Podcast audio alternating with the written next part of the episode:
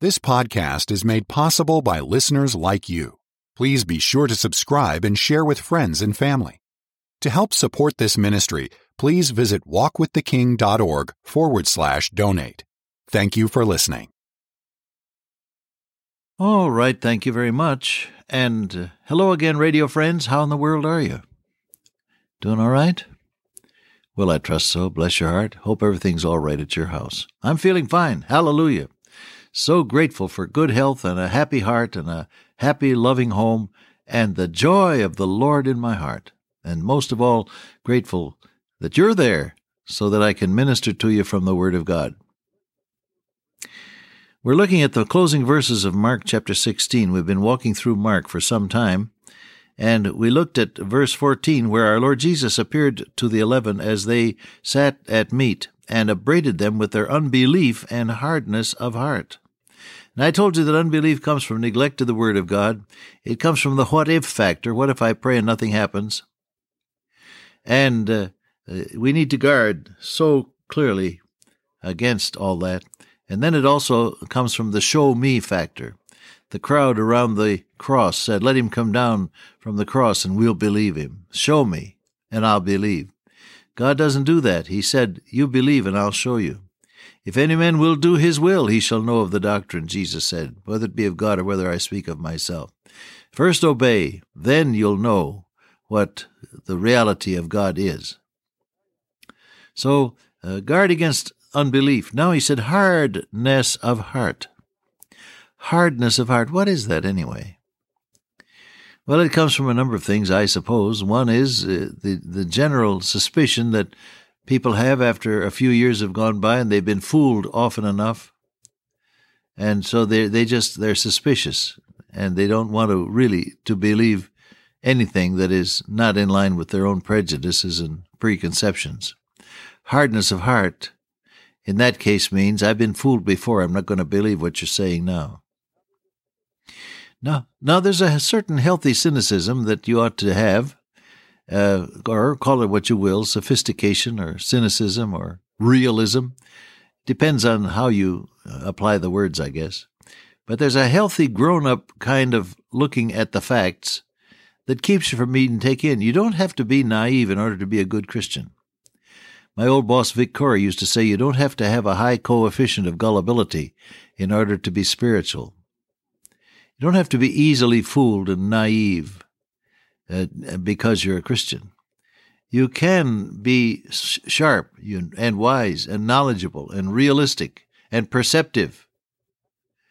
Uh, not bitter, not cynical, really, in, in the worst sense of that word, but uh, realistic and perceptive and still be a very good, Christ honoring, spirit filled Christian.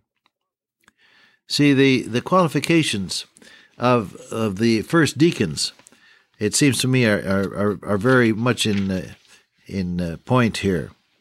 It said, uh, We're going to look for seven men of honest report. You have to have a good reputation if you're going to serve God, full of the Holy Ghost and wisdom whom we may appoint over this business. Now, to be right with God is number one. To have a good reputation so that you have a track record, people know that they can depend on you. Then it says, full of the Holy Ghost, spirit filled, where what you say is backed up by the very power of the indwelling Holy Spirit. And then it said, full of wisdom, common sense, horse sense, my father used to call it. Uh, there is no substitute for being sensible, no substitute for having good common sense. So you don't you don't have to give that up in order to be a Christian. At the same time, common sense and knowledgeability and a healthy sophistication need not leave you with a heart that refuses to believe God. It is possible to be so sophisticated that you that you discount everything that God is trying to say to you. Jesus, our blessed Lord, said, Except ye become as little children, ye shall in no wise enter into the kingdom of heaven. What did he mean?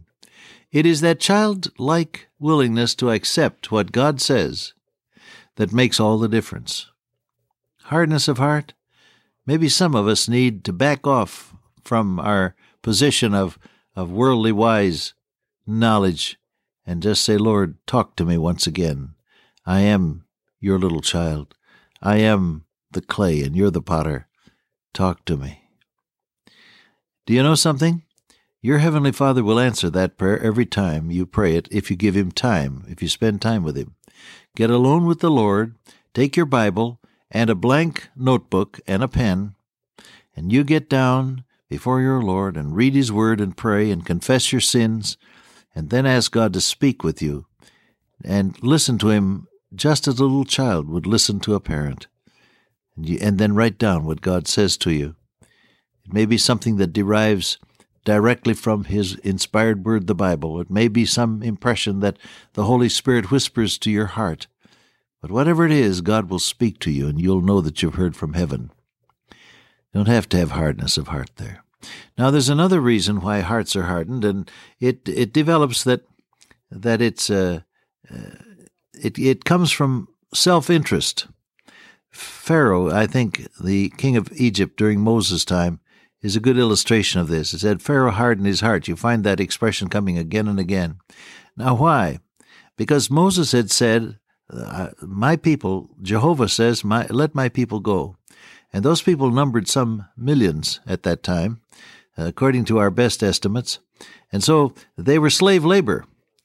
And they were making bricks uh, so that uh, the some of the great edifices could be built uh, there in uh, in ancient Egypt, uh, and they weren't getting paid; they were slave labor.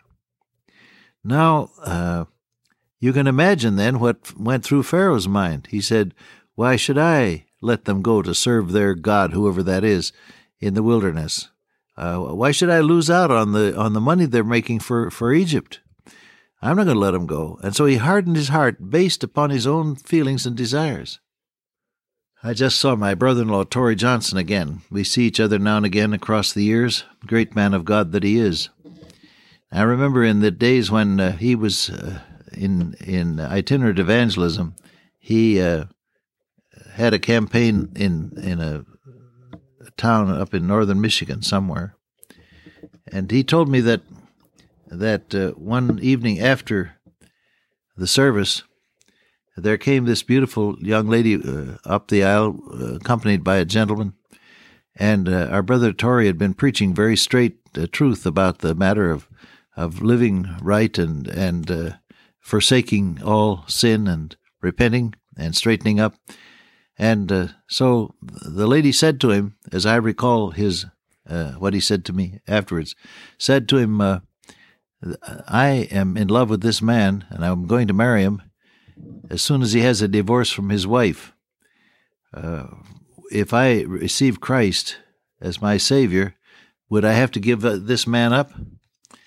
And, uh, well, Torrey said, What do you think? She thought a moment and she said, Yes, I think that's what you said. Really, that if I become a Christian, I'll have to give up this man. She thought a moment and then turned on her heel and said over her shoulder, Well, then, I'll take this man. And they went out into the night, unsaved and out of the will of God, having made the decision. Well, that happens every day somewhere, doesn't it? Tragically, and uh, such sad results, too. People buy themselves a basket of heartache when they disobey God's word. But there you have it. Hardened heart comes from self will. Pharaoh said, I'm not going to let these people go. It's costing me money. Why should I let them go? I want them to stay and be slave labor. And so it, he hardened his heart, it says. Incidentally, after he did the hardening, it says God hardened his heart.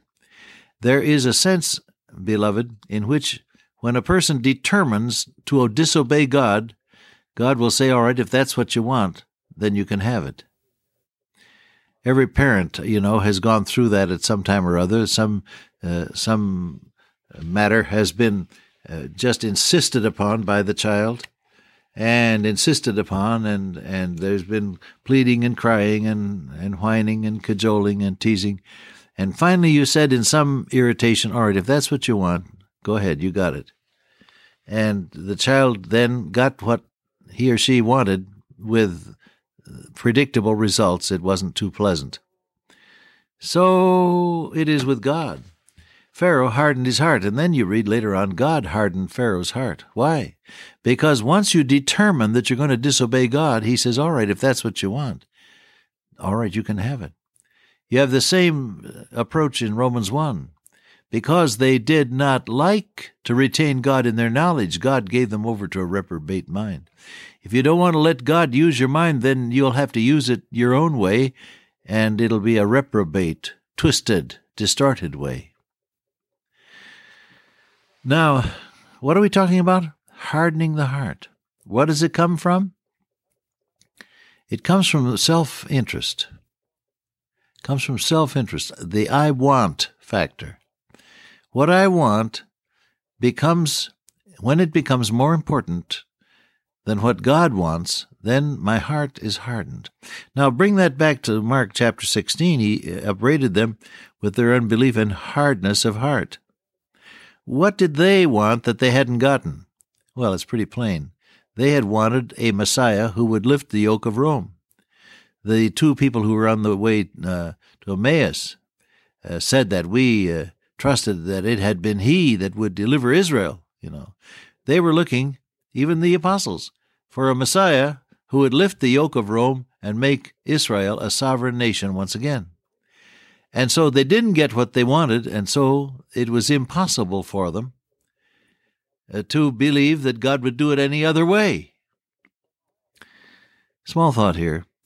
Am I talking to somebody who prayed for something and didn't get it, and in, in the process you've sort of turned against God? I get mail from people like that every now and again.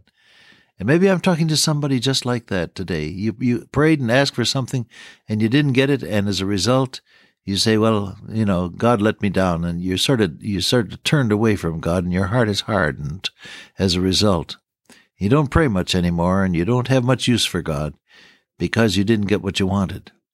Well, that's what ailed the disciples as well. They wanted a Messiah who would be a political deliverer.